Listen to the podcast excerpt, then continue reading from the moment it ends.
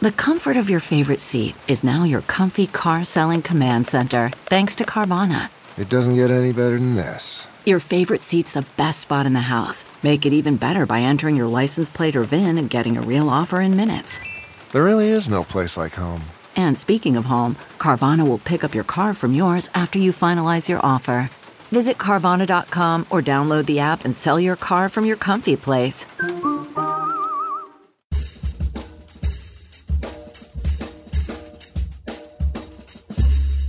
I mean, come on, no one plans to get sick. And yet, here we are. My name is Matthew Zachary. I survived cancer, a stroke, and COVID 19, and I'm still here. I also survived our broken healthcare system, and I want to help you survive it too. So let's go make healthcare suck less together because we're all out of patience.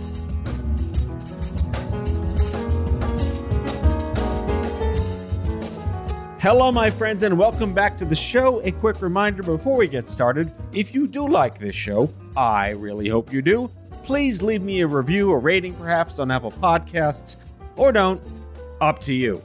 On the show today, the venerable Craig Lipset, storied luminary in the annals of clinical trial innovation, and I mean innovation with a capital I. None of that lowercase crap right here on the show. Craig is the founder of Clinical Innovation Partners and the co founder of acronym warning Decentralized Trials and Research Alliance, DTRA. He's a proud expatriated Long Islander who pronounces Rutgers the proper way and has a penchant for Wegmans, so he ticks every box. Craig's also been at the literal forefront, and I don't overuse the word literal, of clinical trial research and development for over 30 years. A warning that the following episode may contain explicit acronyms and an overdose of syllables.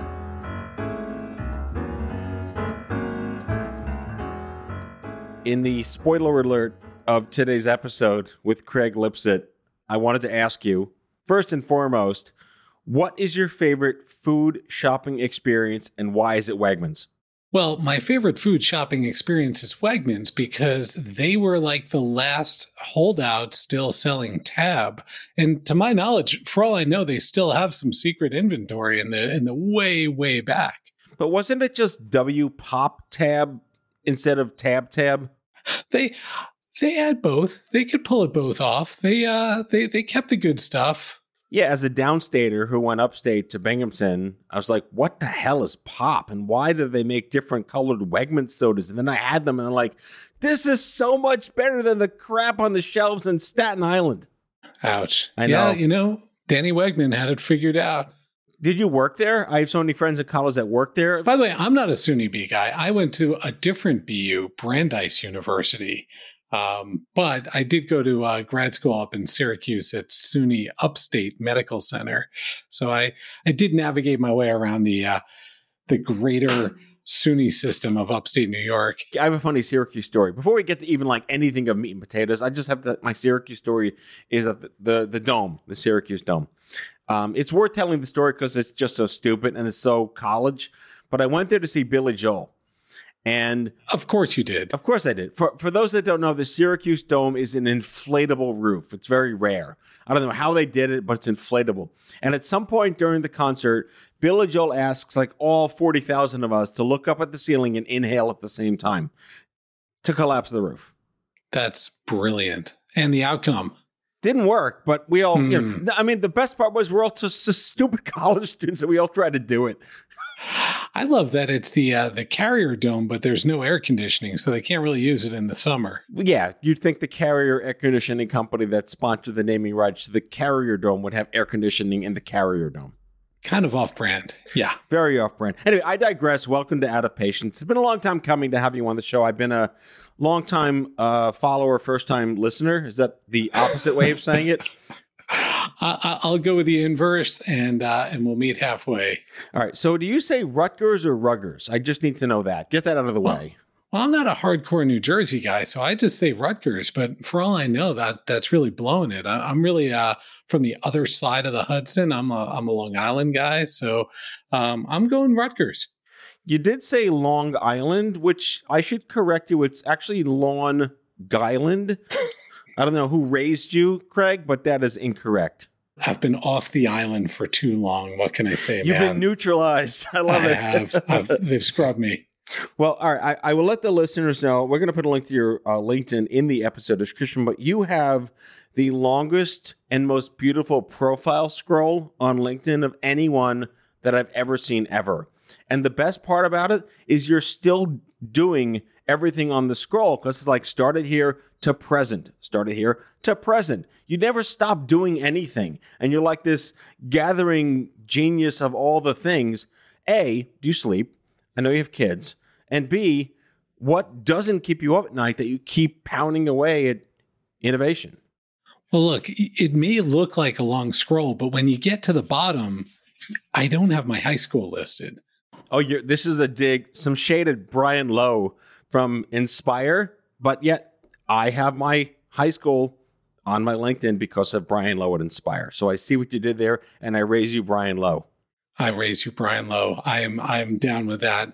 So look, uh, you know, there's a lot of work to do here, and I like to think, yes, there's a lot of things I have going on, but it's all surrounding the same problem. All of my time and energy is around clinical trials and medicine development. Yeah, I'm tackling it from a lot of different ways concurrently, but it's all one problem, and there's a lot of challenges there to try to address. So why not surround it from as many different angles as possible? Yeah, it might keep me up a little bit at night, but look, uh, I'm getting older. We don't we don't sleep as much anymore, do we? No, but I mean, I actually read some of the. Uh, I go back to LinkedIn all the time. Like people said some nice things about you on LinkedIn, and I know they say to, to not read the comments, but you should really read your LinkedIn comments because apparently you're you're kind of a nice guy that does really cool things, and people look up to you. But I guess the first question I have is not just why is that, but also what possessed you to take on the Herculean, improbable, Sisyphusian, lots of Greek god laden metaphor driven clinical trials universe? So, first of all, you know, I actually get so much energy from the comments of people and in particular from strangers. So every now and then, like somebody will send me something nice on Twitter or LinkedIn, and I'll emphasize something nice. I'm not saying that there's some nasty things slipped in there, but getting a message from a complete stranger on social media that you helped inspire them to take a chance and to try something different is amazing. Like it is some of the best energy in this space to be able to pick up. So I'm so grateful for folks that take the time to drop a line back and share that maybe something I said, shared, posted helped inspire them to take a chance and try something different. Maybe it's something different in how they're planning a study using a new tool, engaging people in a better way. Maybe it's taking a chance in their career and trying something different. But that just that just fires me up. You know, for me personally, coming into this space, at first it was all about my love for public health. Like this to me, clinical research was just a public health challenge coupled with an exorbitant amount of money being spent on it, right? So usually you go to work in public health and you end up in a sector that doesn't have a lot of spend being applied. But if you think about clinical research and medicine development as a public health challenge, the pharmacoeconomics behind it are like mind boggling in terms of the cost to develop a single medicine. So that kind of is what drew me in. But what keeps me there is, you know, just the energy from working with so many different people, as well as, you know, research or heal thyself. I'm a patient. Lots of people in this sector are patients themselves. And like me and like many others, affected by conditions that don't have an approved medicine available. And so the irony of being a drug developer and working in this space for years and being told you have a diagnosis without an approved medicine let's just say that certainly keeps me here. Do you think that over the past 20 plus years, with all the work that nonprofits have done to destigmatize the myth that clinical trial, as just two English words set in succession, still means guinea pig? If you watch media and you watch late night television, clinical trial participation is not portrayed the way it's really experienced You know, you look at data that comes back from the vast majority, over 80 plus percent of people who are in clinical trials say they received the same or better care than they were otherwise receiving. That's awesome, right? But still today, you know, in people's minds, that's not the expectation they have coming in. Now, I think that advocacy groups have done a fabulous job of helping to raise awareness about research opportunities. But quite honestly, the pandemic, the year 2020, people following medicine development, people watching how many friends and neighbors participated in the clinical trials just for the vaccines alone, I think that may do as much or better in terms of driving awareness and helping to destigmatize participation. Yeah, we had jokingly talked about years ago is there a better term for that at the consumer level? Because if you think about it, you know, no one wakes up and says, I can't wait to be in a Keytruda clinical trial one day. You're entering a space where that word is kind of boogeyman when it's spoken the first time. Is there a better way to approach, you know, we now are like patient centered care and taking care of the patient first? Like these are scared people oftentimes from disparate communities that are either uh, low income, low education, low literacy. How does that manifest now in practice? So I, I can't disagree that clinical trial is not exactly the best brand to go forward with. I think if if if folks were back in Madison Avenue and kind of rethinking the brand for research participation, there's definitely a lot of work to be done there. Even just the word trial, uh, separate from the clinical aspect of it, this is just very unappealing. And for years, people would ask me, well, Craig, maybe we could have an app that people will put on their phone and it'll help them to find clinical trials. And I look at them and think, who wants to be in a clinical trial once, nevertheless, to go back to having an app on your phone and go back to being them over and over again? I think that there is a rebrand out there, though. And I think a lot of it is going to be powered by changes and how research studies will be run going forward. A lot of that is happening because of master protocols. A lot of that is happening because of these um, massive observational studies that anybody can sign up for. And when you start to slam some of these trends together, you can see a different way that people engage in research rather than subjects are getting pulled into a clinical trial. I've talked ad nauseum in the past on this show and in my work at Stupid Cancer and Advocacy that it's often very difficult, for no malevolent reason, for academia to speak consumer. And that there is this variable Charlie Brown teacher ish metaphor when you go through the process that, yeah, you have to explain things in clinical academic you know, pragmatic medical terms. But where's the Babel fish, rhetorically, I guess, that gets that into the ears of the scared human being sitting there on the other side of the desk, where they can interpret this as a, I mean, they're scared and terrified, a non threatening or a less threatening approach to say, you're going on a trial, experimental medicine. First of all, there is to me something ironic about using the phrase ad nauseum and trying to make things consumer friendly. Just say it makes you nauseous thinking about these uh, these types of words and phrases. But I do I, I, do agree, and, and when you look at you know the the surrogate that people in research take for what you're describing, it's we have to take our informed consent and turn it into a sixth grade or seventh grade reading level document. Again, that's not about making it consumer accessible or friendly or receptive. I'm not talking about using coercive language, just using accessible language. And yeah, turning it into a seventh grade reading level is good, but that's very different from what you're describing in terms of an ideal state.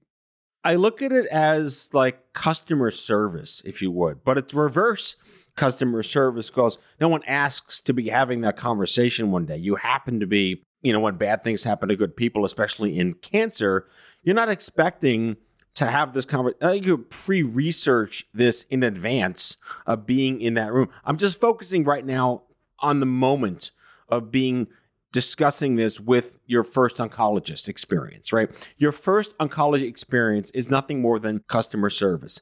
How do you explain this? How do you understand this? How was this imparted to you? And, you know, we talk about determinants. Everything could be contingent on that one doctor's personality or predisposition for empathy or backstory on authority or age or demographic. Where is there? I mean, I, I would love to think there's some insight at this point into that one sort of um, that trajectory, that moment when Dr. A is talking to patient A for the first time, and that there is a trial available. Thankfully, they don't throw them on first line right away. So much in there. Yeah. Right. So, first of all, the idea that people would accept being viewed as a consumer relationship in this context. People really get hung up. People, there are a lot of people that have an aversion to the idea of bringing a customer service mindset into a clinical setting. Um, but there's so much to learn from that. And there's so much best practice to draw off of to do it right.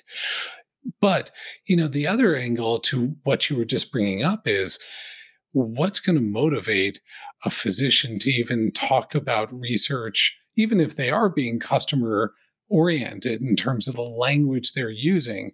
We all know that during that first encounter, your ability to learn about research participation was decided before you walked in the door. When you showed up at that doctor's office, you preordained what range of clinical trials you will now be made aware of. That if you went to a, an oncologist out in the community, the conversation about research participation is going to look radically different than one in an academic center. And if you went to one at academic center A, that conversation is going to look radically different than if you went across the street to academic center B. That conversation was decided the moment you walked in the door.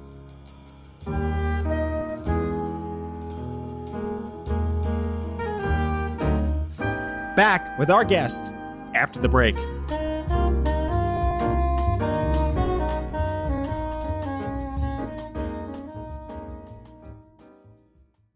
CarMax is putting peace of mind back in car shopping by putting you in the driver's seat to find a ride that's right for you. Because at CarMax, we believe you shouldn't just settle for a car, you should love your car. That's why every car we sell is CarMax certified quality so you can be sure with upfront pricing that's the same for every customer. So don't settle. Find love at first drive and start shopping now at CarMax.com. CarMax, the way car buying should be. Okay, picture this. It's Friday afternoon when a thought hits you. I can spend another weekend doing the same old whatever, or I can hop into my all new Hyundai Santa Fe and hit the road. With available HTRAC, all wheel drive, and three row seating, my whole family can head deep into the wild. Conquer the weekend in the all new Hyundai Santa Fe. Visit HyundaiUSA.com or call 562 for more details. Hyundai, there's joy in every journey.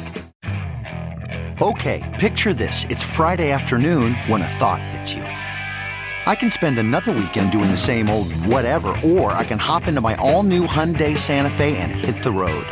With available HTRAC, all wheel drive, and three row seating, my whole family can head deep into the wild. Conquer the weekend in the all new Hyundai Santa Fe. Visit HyundaiUSA.com or call 562 for more details. Hyundai, there's joy in every journey.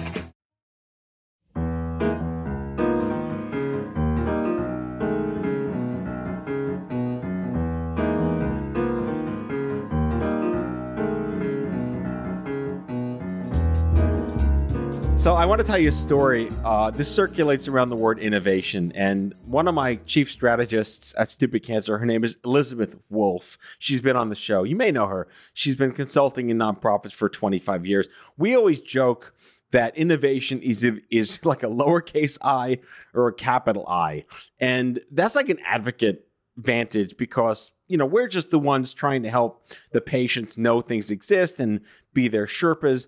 We went to ASCO one year. This is a lengthy yarn, but it's worth it for the listeners. We went to ASCO, and one of the big pharma companies held one of their um, tell us your ideas and steal your IP kind of contests for nonprofits. And it was called Impact Innovation. Regardless, they picked the winner. We came back next year and they said, here's the winner. And we've learned so much from all of you that contributed. We're changing the name of the contest from Innovation Impact to Impact Innovation.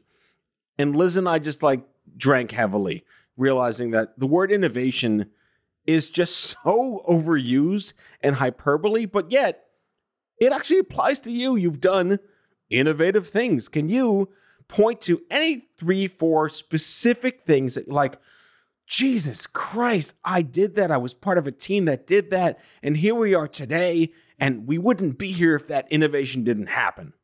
So it's so funny you bring this up. When I when I joined Pfizer, and now that's got to be about 14 15 years ago um, i joined I had, a, I had a good friend that was working there at the time he left immediately after i joined but his his career advice to me was never put innovation on your business card it's a death knell and then a year and a half later i'm walking around with my clinical innovation uh, pfizer business card but i will say this just to do yet another digression I did run into a guy at Pfizer. I was there for maybe a year, and he shows me his business card, and it says his name and the title Secret Agent. Nice. I said, What's the deal with that? And his answer was, there's no QC process for the business cards. You just go online. You could type whatever you want. Ah. So yes, my business card did say clinical innovation there. And let me let me share like the type of range because I, I loved your question. So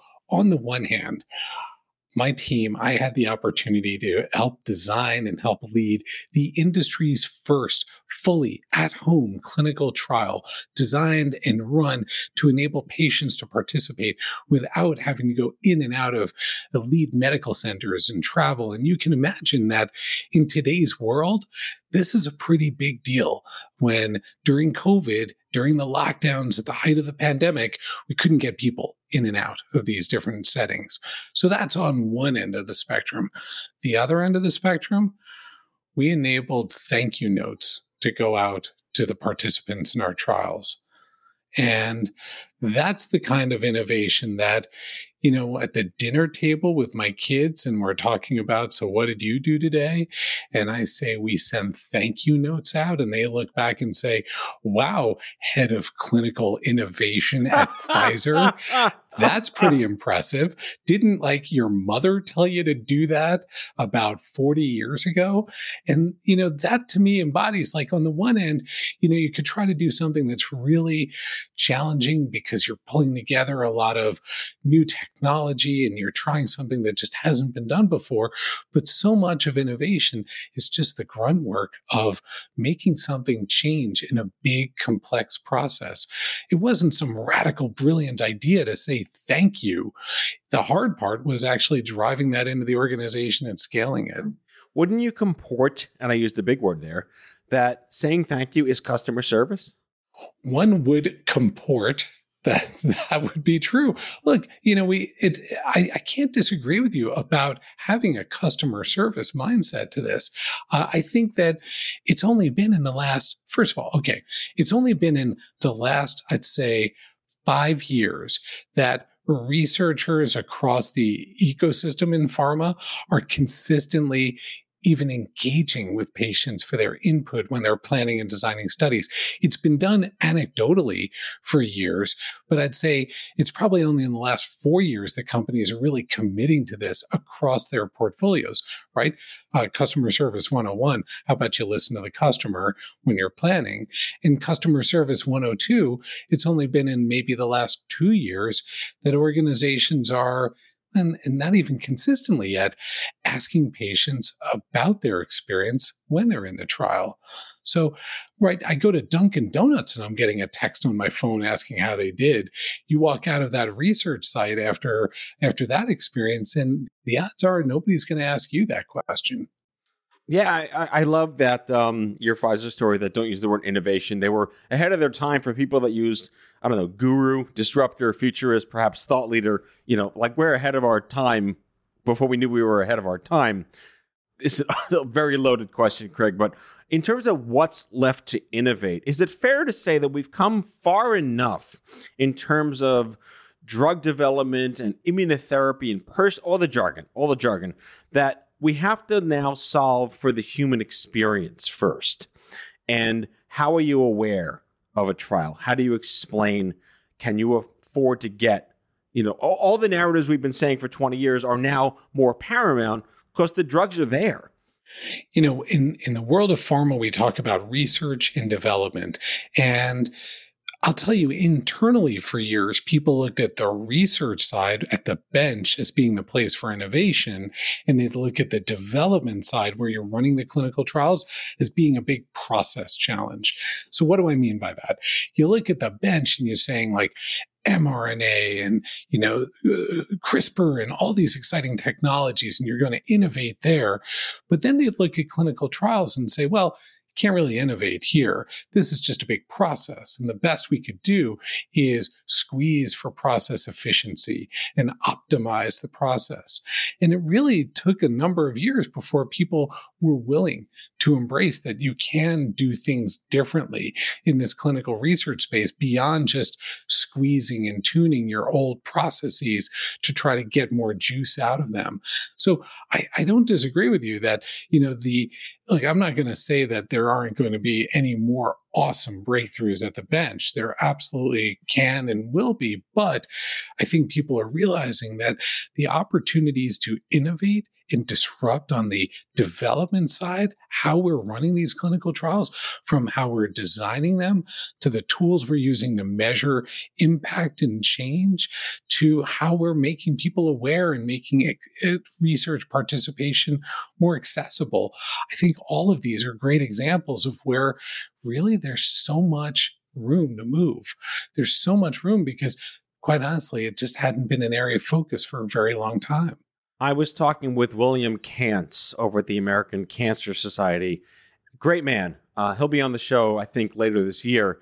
About if you want to like just put the word innovation in quotes for a second, he actually was part of a major initiative with the indigenous people in, in the Southwest, getting them to a trial when there was cancer on in the tribe and on the land. And and what they had to do was they found out they by listening first and foremost. What what an idea to listen to the people that need the service.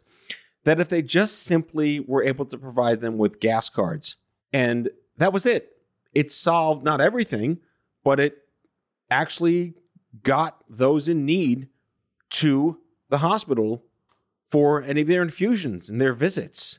So, is that innovation to have to just remember again, customer service? These are human beings and if you need them to go on these medications and it's in their interest to go to go on these trials, wouldn't it behoove the center to help them get there? Is that innovation?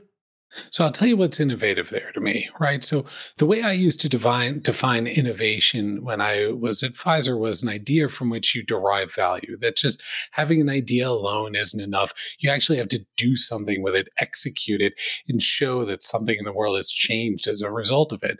And so in that example, I think you hit on a really interesting part of it that was innovative. And I know it sounds trite to say, but stop and listen. Listen to people before you do. Listen and understand where their challenges are and where their barriers are. And to do that now at scale and to stop and listen to diverse patient populations across different geographies to understand their barriers. That is clearly in this example was an innovation because they did something different and something changed for the better as a result of it. The positive impact came out the other side. They actually were able to implement something differently as a result of this innovation in their process of just stopping and listening. All right, so final question before we wrap, and this is kind of loaded as well, but I would love to have you back for a part two at some point yes, we're hopefully coming out of COVID this year. We're taping this in February of 2021. But if there's one thing that has been truly revealed, the ebb tide of COVID and perhaps you know, the last administration's polarization is that there's a lot of hesitancy now, not just for vaccines, but do you think it has ramped up additional hesitancy in cancer clinical trials? I'm pausing to think about that because like I, I don't want to over politicize the conversation, but you know, people's beliefs probably were already there and just got amplified, exacerbated, maybe outed a little bit in terms of whether they want to believe in science or don't want to believe in science. Whether you want to trust in certain aspects of the health system or don't. Uh, choose not to. And there are a lot of reasons, certainly, why some patient populations lack trust in the system. And it's been, you know, it's taken generations in some communities to to lose that trust. I don't know that this is a really interesting question to think about. First off, in terms of the vaccines, vaccine hesitancy transcends race and ethnicity. It transcends um, age and it transcends income. Right? We see we see a lot of hesitancy numbers and data that really can can span across different populations in terms of the impact there on research participation in oncology, I don't know, Matthew. I mean, one would think that I mean, the mindset might be that because this isn't this isn't a a choice around getting a vaccine. This is a choice around life and lifespan and hope. Do you think that interest in participation is shifted down as a result of the last few years? Or might interest actually be leaning up as a result of increased awareness that clinical trials exist and that clinical trial participants are the ones making it happen? I mean, that's how all these vaccines and therapeutics came to be. It's been in the mainstream language in the in the news for so many for months. I guess it could swing either way. What do you think, Matthew? I think we leave this on a cliffhanger because it's so intriguing. We should just talk offline and regroup. The optimist in me would like to think that, yes, this has all been there, but it just got revealed. But there's an over under on whether this will exacerbate or improve the destigmatization or the stigmatization of not being a guinea pig and not even having that term or phrase be brought into your mind when you walk into that desired opportunity you didn't ask for. We have to find ways to just make research participation accessible, easy, remove the friction in this process, and simply allow people to have that choice in each of their encounters. And right now, there's so much friction that it's not surprising that people would back away from it, both in terms of potential stigma or other fears, but also just it takes a lot of work to find a trial. It takes a lot of work to be a participant in a trial. And so if we can if we can address some of that and remove some of the friction, what will be the implications in terms of just the number of more people? And granted, you're right, there may be other fears that still persist, other hesitancy that still persists. But I guess we start with where there's the most friction that we can actually address. Craig Lipset advisor, advocate, educator, speaker, mentor, innovator. That's a lot of words. Just ripped it off LinkedIn. But, you know, lover of Wegmans, expatriate from Long Island. He pronounces Rutgers Rutgers as it should be pronounced. Uh, what else? Founder of Clinical Innovation Partners, but I give him full ownership of the word innovation. Craig, thanks for coming in out of patience. Matthew, it is a pleasure, and I will now go into LinkedIn and add my high school. Thanks so much for having me here. That's all for today, folks. If you like today's show, be sure to subscribe, leave a review, follow us on social, and tell all your friends to listen. Out of Patience with Matthew Zachary is a product of Offscript Media. Our executive producer is Matthew Zachary. Our senior producers are Brianna Seely, Jen Oranger, and Andrew McDowell. It is mixed and edited by Brianna Seely. Our theme music is by the Mike Van Allen Quintet and by Mara. For advertising and media inquiries, email media at offscript.com. Hit us up at contact at offscript.com to share comments, feedback, and make recommendations. For more information, visit offscript.com.